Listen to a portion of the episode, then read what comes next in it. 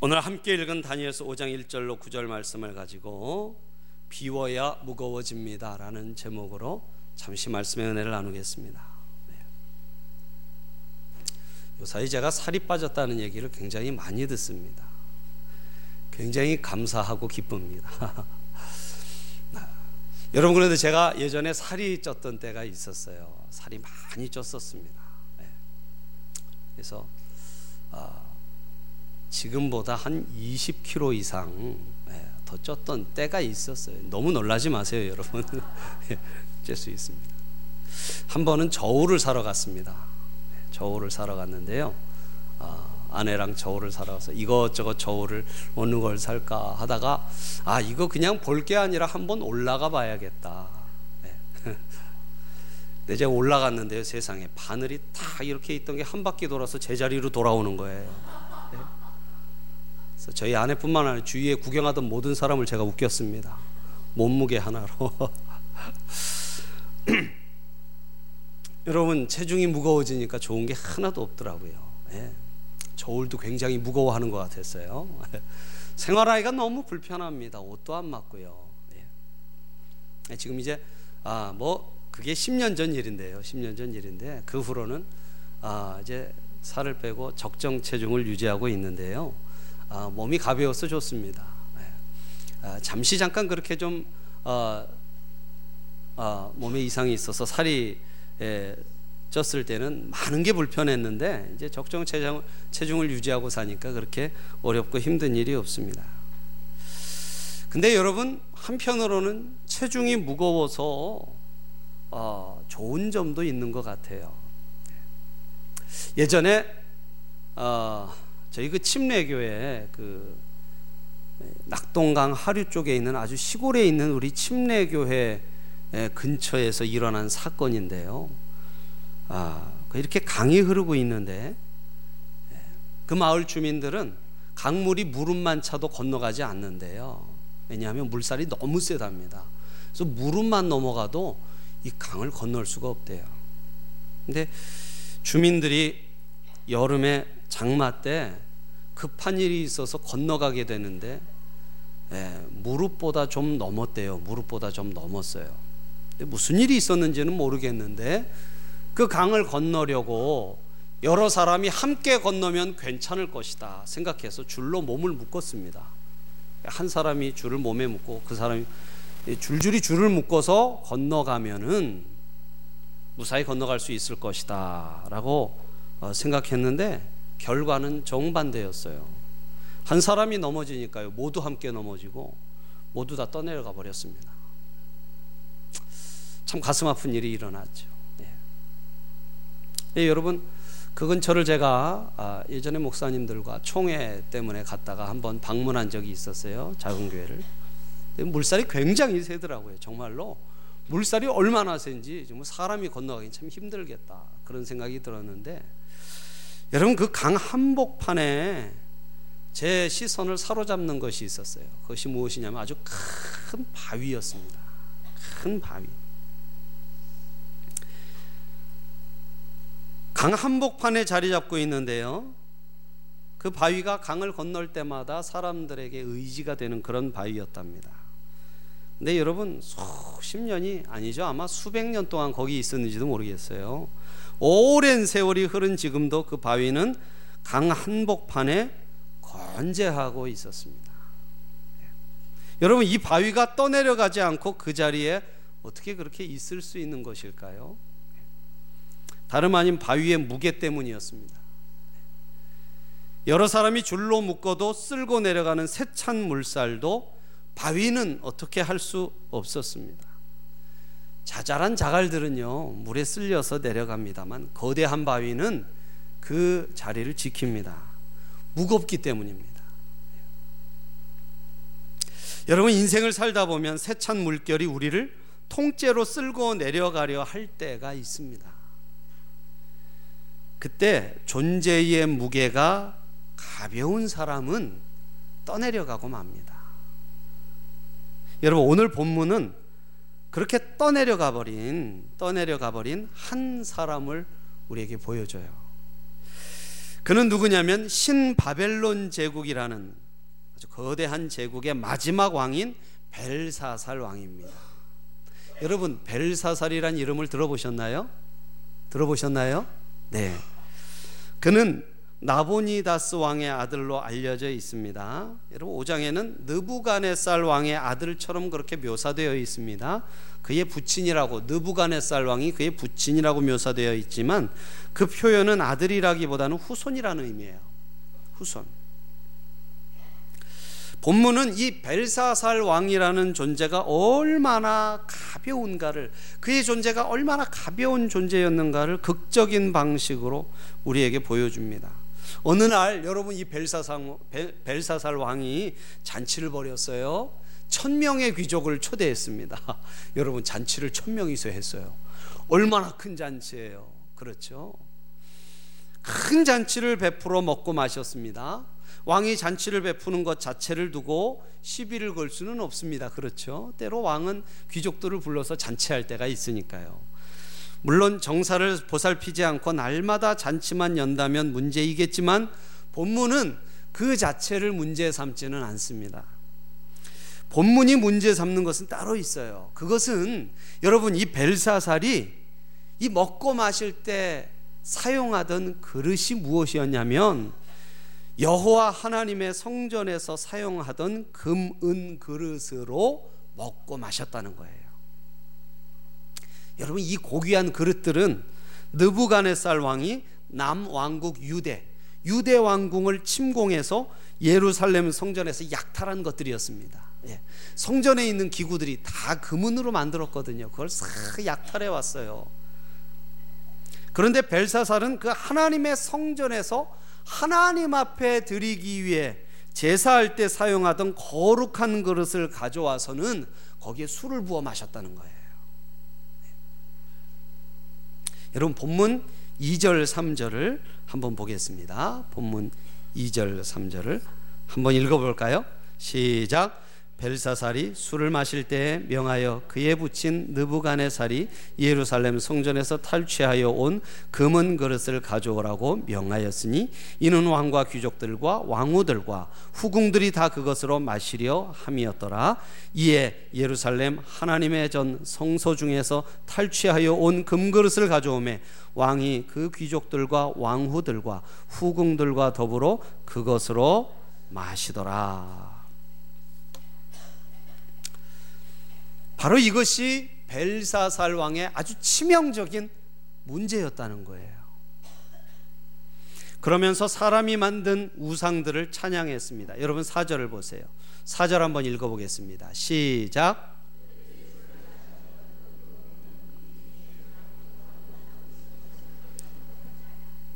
네.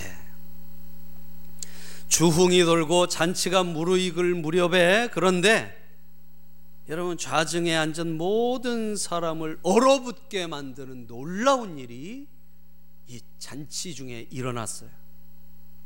그것은 사람의 손가락들이 나타나서 석회벽에 글자를 쓰는 모습을 보게 된 것입니다. 사람 손만 나타났어요. 그래서 이 벽에 석회벽에다가 글을 쓰는 거예요. 벨사살은 그 광경을 보는 순간 두려움에 떨게 됐습니다. 너무 두려웠어요. 여러분 그렇지 않겠어요? 사람 형상은 없고 손만 나타나서 벽에다 글을 쓰니 얼마나 놀랐겠습니까, 여러분? 자, 5절 6절을 한번 읽어 보겠습니다. 시작. 그때에 사람의 손가락들이 나타나서 왕궁 촛대 맞은편 석회벽에 글자를 쓰는데 왕이 그 글자 쓰는 손가락을 본지라 이에 왕의 즐기던 얼굴빛이 변하고 그 생각이 번민하여 넓적다리 마디가 녹는 듯하고 그의 무릎이 서로 부딪힌지라. 천명이 잔치하고 있다가 갑작스럽게 나타난 손이 글을 쓰는 것을 보고요. 이 잔치 분위기는 극도의 공포로 빠져들었어요 취기가 아마 싹 가셨을 거예요. 술이 그냥 확 깼을 거예요, 아마도. 그렇죠. 여러분, 제가 아, 지금 화면에 그림을 하나 보여드리겠습니다. 이 그림은 유명한 화가인 렘브란트가 그린 벨사살 왕의 잔치라는 제목의 그림이에요. 오늘 성경의 내용을 가지고 그림을 그리신 것입니다. 그린 것입니다. 잠깐 보겠습니다.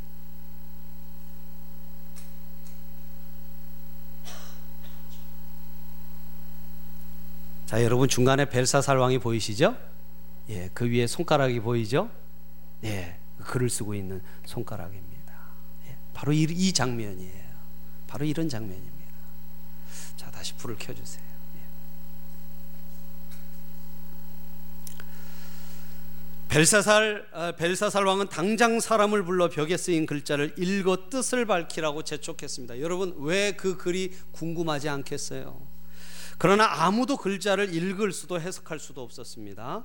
오늘 5장 7절 9절을 보면 어, 7절 9절은 제가 읽겠습니다. 왕이 크게 소리질러 술객과 갈대아 술사와 점쟁이를 불러오게 하고 바벨론의 지혜자들에게 말하되 누구를 막론하고 이 글자를 읽고 그 해석을 내게 보이면 자주색 옷을 입히고 금사슬을 그의 목에 걸어주리니 그를 나라의 셋째 통치자로 삼으리라 하니라. 그때에 왕의 지혜자가 다 들어왔으나 능히 그 글자를 읽지 못하며 그 해석을 왕께 알려주지 못하는지라.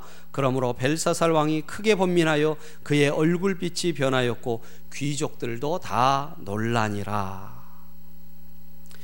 여러분 결국 글자를 읽고 해석한 사람은 아무도 없었고요 아무도 그 뜻을 해석할 수 없었어요. 여러분 얼마나 두렵고 당황하고 답답했겠습니까? 그렇죠? 결국 여러분 이 글을 누가 해석했냐면 바로 다니엘이라는 예. 선지자가 이 글을 해석했어요. 글자의 의미는 무엇이었습니까? 글자의 의미. 자, 25절을 한번 아, 우리 9절까지만 읽었는데요. 우리 25절을 한번 넘어가 보겠습니다. 25절 25절 26절을 에, 아 20, 아, 25절로 28절까지 읽어보겠습니다. 시작.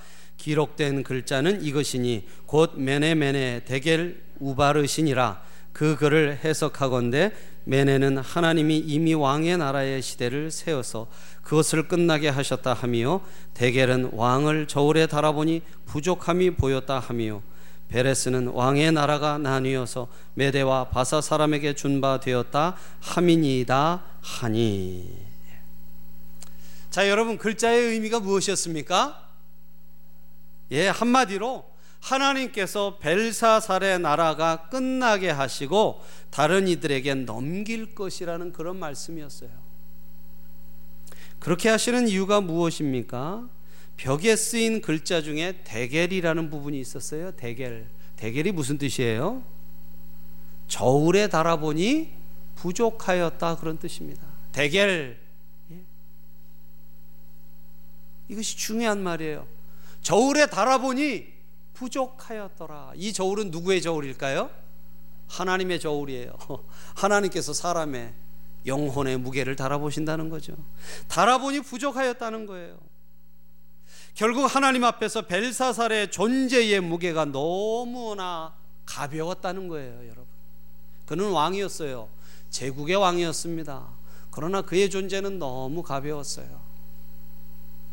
그 결과가 무엇입니까? 그날 밤으로 벨사살은 죽음을 당하고 나라는 타인에게로 넘어갔어요. 5장 30절로 31절에 보면 이렇게 기록되어 있습니다. 그날 밤에 갈대아와 갈대아 왕 벨사살이 죽임을 당하였고 메대 사람 다리오가 나라를 얻었는데 그때에 다리오는 60세였더라. 이렇게 말합니다. 이날의 일에 대하여 고대의 역사가였던 헤로도토스라는 사람은요. 이 벨사살의 연회로 성 안의 모든 사람들이 취중해 있었기 때문에 군사들의 기습이 용이했다는 거예요. 온 성안 사람들이 취해서 취해서 어, 해롱거릴 때 예, 메데 사람 다리오가 기습해서 이 벨사살 왕을 죽이고 나라를 차지했다는 거예요. 여러분 벨사살은요 가벼워서 떠내려가 버린 사람입니다. 여러분 벨사살이 그 존재의 가벼움으로 떠내려가던 바로 그때 정반대로 무게감을 과시한 사람이 또 한 명이 있었어요. 바벨론이란 제국이 멸망하고 메디아를 거쳐 페르시아라는 새 제국이 등장하는 역사의 소용돌이 한복판에서도 떠내려가지 않고 거대한 바위처럼 흔들림 없는 사람이 있었습니다. 그 다름 아닌 단, 다니엘이에요. 네. 오늘 이 다니엘서를 쓴 다니엘이에요. 그는 바벨론 그리고 메데 페르시아 세 번 나라가 바뀌는 동안 아주 그 무거운 존재감을 과시한 사람이었습니다. 그의 존재감을 보여주는 말씀들이 있어요. 다니엘서 1장 21절에 보면 다니엘은 고레스 왕 원년까지 있으니라고 했습니다. 또 다니엘서 6장 28절은 이 다니엘이 다리오 왕의 시대의 시대와 바사 사람 고레스 왕의 시대에 형통하였더라라고 말합니다. 예. 여러분 새 대통령이 취임하면 대통령의 통치 철학에 따라 새로운 인물들이 등장합니다. 그렇죠. 그래서 대통령 취임과 함께요 수천 개의 자리의 주인이 바뀐대요. 수천 개의 자리 이 주인이 바뀝니다. 통치자 개인이 바뀌어도 그러한데 여러분 하물며 나라가 망하고 새 나라가 등장한다면 그 변화의 폭은 얼마나 크겠습니까? 그렇죠? 과거의 나라에서 녹을 먹던 사람들은 모두 죽거나 추방됩니다. 그리고 새 인물들이 들어설 것입니다. 그런데 놀라운 것은요, 이 다니엘은 나라가 바뀌어도 왕들이 바뀌어도 여전히 그 자리에 건재했다는 거예요. 아무리 상황이 바뀌어도 이 다니엘만은 건재했다는 것입니다. 이것이 바로 다니엘의 존재감을 보여주는 대목이에요. 다니엘이 바벨론의 포로로 끌려온 것은 주전 605년이었습니다. 유다가 망하고 어, 끌려왔죠. 그 후 그는 느부갓네살에 의해 발탁되어 관직에 올랐어요. 예, 바벨론 왕 느부갓네살에 의해 관직에 올랐습니다. 그리고 벨사살이 죽고 고레스가 등장한 것이 주전 539년이에요. 그러니까 적어도 다니엘은 60년 정도를 최고의 인물로 최고의 자리에 있었다는 것입니다. 나라가 바뀌어도 왕이 바뀌어도 그 통치자들은 다니엘의 가치를 알아보았고 모두가 다니엘을 중용했다는 거예요. 그뿐이 아닙니다. 손가락이 쓴 글자를 읽고 해석할 사람이 없어서 왕이 번뇌할 때 왕비가 천거한 인물이 바로 다니엘이었어요. 그런데 그 천거의 말이 대단히 놀랍습니다. 거의 최상의 찬사를 보내고 있어요. 자, 여러분 5장 10절로 12절 말씀을 함께 보겠습니다. 앞으로 돌아가셔서 5장 아, 다니엘서 5장 10절로 아, 12절까지 우리 한번 함께 읽어보겠습니다. 시작. 왕비가 왕과 그 귀족들의 말로 말미암아 잔치하는 궁에 들어왔더니 이에 말하여 이르되 왕이여 만수무강하옵소서 왕의 생각을 번민하게 하지 말며 얼굴빛을 변할 것도 아니니이다 왕의 나라에 거룩한 신들의 영이 있는 사람이 있으니 곧 왕의 붙인 때에 있던 자로서 명철과 총명과 지혜가 신들의 지혜와 같은 자니이다. 왕에 붙인 느부갓네살 왕이 그를 세워 박수와 술객과 갈대아 술사와 점쟁이의 어른을 삼으셨으니 왕이 벨드사살이라 이름하는 이 다니엘은 마음이 민첩하고 지식과 총명이 있어 능히 꿈을 해석하며 은밀한 말을 밝히며 의문을 풀 수 있었나이다. 이제 다니엘을 부르소서 그리하시면 그가 그 해석을 알려드리리이다 하니라. 할렐루야. 왕비는 다니엘이 거룩한 신들의 영이 있는 사람, 명철과 총명과 지혜가 신들의 지혜와 같은 사람이라고 칭찬했습니다. 여러분, 이 정도 되면 사람이 들을 수 있는 최상의 찬사 아니에요? 그렇죠? 그날 밤 벨사살은 죽음을 당하고 나라를 빼앗겼지만 다니엘은 페르시아에서도 여전히 존귀한 자리에 있었습니다. 여러분, 오늘 이 벨사살 왕의 모습을 보면서요, 과연 나는 이 시간 이 자리에 있는 나는 나의 존재는 어느 정도의 무게감을 가지고 있을까? 여러분 생각해 보게 돼요. 네. 시편 1편에 보면 아기는 바람에 나는 겨와 같대요. 존재감이 없다는 거예요, 여러분. 세상에 하나님을 모르고 악한 일을 일삼는 사람들은요, 바람에 나는 겨와 같습니다. 세상에서 잘 사는 것 같고 잘 나가는 것, 잘 나가는 것 같지만 하나님 앞에 무게감은 없어요. 존재감은 없어요. 바람이 불면 날아가 버리고 말 것입니다. 여러분 아니면 하나님 앞에 거대한 바위 같은 사람이 있어요. 하나님을 알고 하나님을 신앙하고 하나님의 말씀대로 살고자 매일의 삶 속에서 몸부림치고 하나님을 나의 인생의 최우선으로 삼고 하나님을 바라보는 사람. 여러분 어떻습니까? 바람에 나는 겨와 같습니까? 아니면 거대한 바위 같습니까? 여러분 건강을 위해서라면 몸무게를 줄이는 다이어트가 필요합니다만 영혼은 오히려 무게를 더해야 합니다. 세월이 가면 갈수록 이 영혼의 무게는 더해져야 하는 것이죠. 하나님께서 우리를 달아보실 때 여러분 벨사살 왕을 달아봤으니까 저와 여러분도 달아보지 않겠습니까? 하나님께서 달아보겠죠. 결코 가벼운 존재가 되어서는 안 될 것입니다. 여러분 성지순례 갔을 때요 어떤 교회 가 보니까 이 성화들이 벽에 온통 그림들이 그려져 있거든요. 근데 보니까 하나님께서 저울을 탁 드시고 사람들을 차례로 달아보시는 그림이 있더라고요. 예. 근데 여러분 그 그림 한 장으로도 아주 큰 영적인 교육의 가치가 있더라고요. 예. 여러분 그렇다면 영혼의 무게를 더하는 비결은 무엇일까요? 영혼의 무게를 더하는 비결은 무엇입니까? 여러분 비행기로 여행을 하다 보면 짐의 무게가 문제가 될 때가 있어요. 항공사마다 개인이 소지할, 소지할 수 있는 짐의 무게를 제한하지 않습니까? 그렇죠? 그래서 필요 없는 물건까지 챙기다 보면 가방이 한도를 넘어섭니다. 그러면 가방을 열어서 요긴하지 않은 물건을 꺼내 전속 나온 가족편에 돌려보내야 돼요. 그렇죠. 예. 그래서 보면 공항에 가보면 그런 풍경들이 많아요. 예, 가방 열어가지고 막 짐 꺼내가지고 이거는 두고 가야겠다고. 예, 무게가 초과됐어요.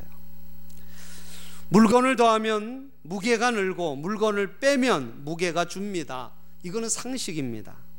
그러나 영혼의 경우엔 반대예요, 여러분. 영혼의 경우엔 전혀 반대입니다. 더할수록 가벼워져요. 반면에 뺄수록 무거워집니다. 벨사살 왕의 무게가 가벼웠던 이유는 너무 많이 더했기 때문입니다. 그는 권력을 더했어요. 그가 쓴 왕관 무게는 아마 대단했을 것입니다. 거기에 재물을 더했어요. 그 나라에서 가장 부유한 사람이 벨사살이었을 것입니다. 거기에 하나님의 성전 그릇에 술을 부어 마시는 안하무인의 교만까지 더했어요. 자기가 뭐든지 할 수 있고 무슨 짓이든 할 수 있다 믿었단 말이죠. 더하고 더했습니다. 그런데 그는 하나님의 저울에서 너무 가벼웠어요. 더할수록 가벼워진 경우입니다. 그러나 다니엘은 그 반대였어요. 여러분 그는 모든 것을 비웠습니다. 그는 모든 것을 비운 사람이었어요. 여러분 다니엘서의 그의 기도를 들어보세요. 스스로의 힘으로 인생의 성공을 거둘 수 있다는 자신감을 버렸습니다. 높은 자리에 앉았지만 그 자리는 하나님께서 주신 것을 알았기에 결코 하나님 앞에 교만하지 않았습니다. 다니엘이란 이름의 뜻은요, 하나님은 나의 재판장이라는 의미예요. 예, 하나님은 나의 재판장. 그는 모든 것의 마지막 판결자는 하나님이심을 알았습니다. 아무리 자신이 옳다고 생각해도 하나님께서 틀리다고 하시면 틀린 것임을 알았습니다. 그는 자기 목소리를 내지 않았어요. 다니엘은 자기 목소리를 낸 적이 없어요. 만사를 하나님께 맡겼습니다. 그는 높은 자리에 나아갈수록 낮아졌어요. 갈수록 말수가 줄어들고요. 갈수록 행동을 조심했습니다. 높은 자리로 갈수록. 마음을 겸손히 비웠습니다. 그가 비우고 또 비울수록 그의 무게감은 더해졌어요. 점점 무거워졌습니다. 그는 모든 인간적인 것을 비우고 그 빈자리를 하나님으로 채워갔어요. 쓸모없는 것은 버리고 비울수록 그의 영혼에 하나님의 자리는 점점 커졌습니다. 그의 인생에서 하나님의 비중이 커질수록 그는 점점 무게 있는 신앙인이 되어졌습니다. 여러분, 우리가 이제 연말 마지막 달을 보내고 있는데, 여러분, 혹시 우리가 여전히 계속 벨사살처럼 더하고 있지는 않을까요? 채우고 있지는 않습니까?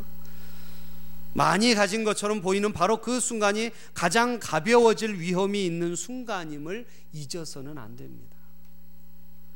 여러분 5장을 읽어보면요. 다니엘은 글자의 뜻을 풀어 설명하면서 벨사살의 조상인 느부갓네살의 경우를 들어 책망했습니다. 네. 느부갓네살의 이야기라는 게 뭘까요? 여러분 알고 계신가요? 다니엘서 4장에 가보면 천하를 손에 쥐었던 느부갓네살이 교만했을 때 하나님께서 그에게서 지각을 제하여 버리셨어요. 정신을 빼앗가셨어요. 그래서 미친 사람이 돼서 권력을 잃었던 때가 있었습니다. 그는 이 모든 것이 자신의 교만 때문임을 깨닫고 하나님 앞에 회개했어요. 그래서 여러분 다니엘서 4장 34절 이하를 보면 정신이 돌아온 느부갓네살이 하나님 앞에 회개하면서 올렸던 고백이 나와요. 예. 조금 긴데요. 제가 잠깐 여러분 읽어드리겠습니다. 한번 들어보세요.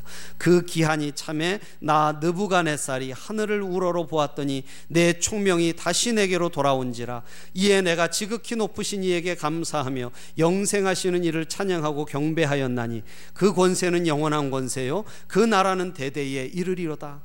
땅의 모든 사람들을 없는 것 같이 여기시며 하늘의 군대에게든지 땅의 사람에게든지 그는 자기 뜻대로 행하시나니 그의 손을 금하든지 혹시 이르기를 내가 무엇을 하느냐고 할 자가 아무도 없도다. 그때에 내 총명이 내게로 돌아왔고 또 내 나라의 영광이 영광에 대하여도 내 위엄과 광명이 내게로 돌아왔고 또 나의 모사들과 관원들이 내게 찾아오니 내가 내 나라에서 다시 세움을 받고 또 지극한 위세가 내게 더하여 되었느니라.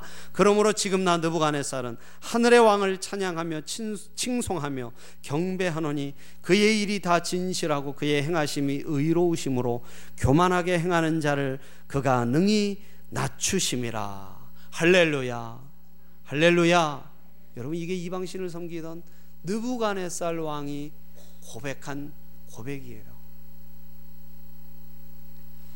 다니엘은 바로 이 사실을 들어서 벨사사를 책망했어요.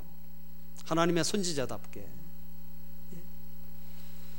느부갓네살의 예를 뻔히 알면서도 그 후손인 왕은 왜 교만하여 하나님의 성전 그릇으로 술을 부어 마셨는가를 책망한 것입니다. 여러분 22절로 24절 우리 함께 좀 읽어보겠습니다. 5장 22절로 24절. 22절로 24절 함께 읽습니다. 시작.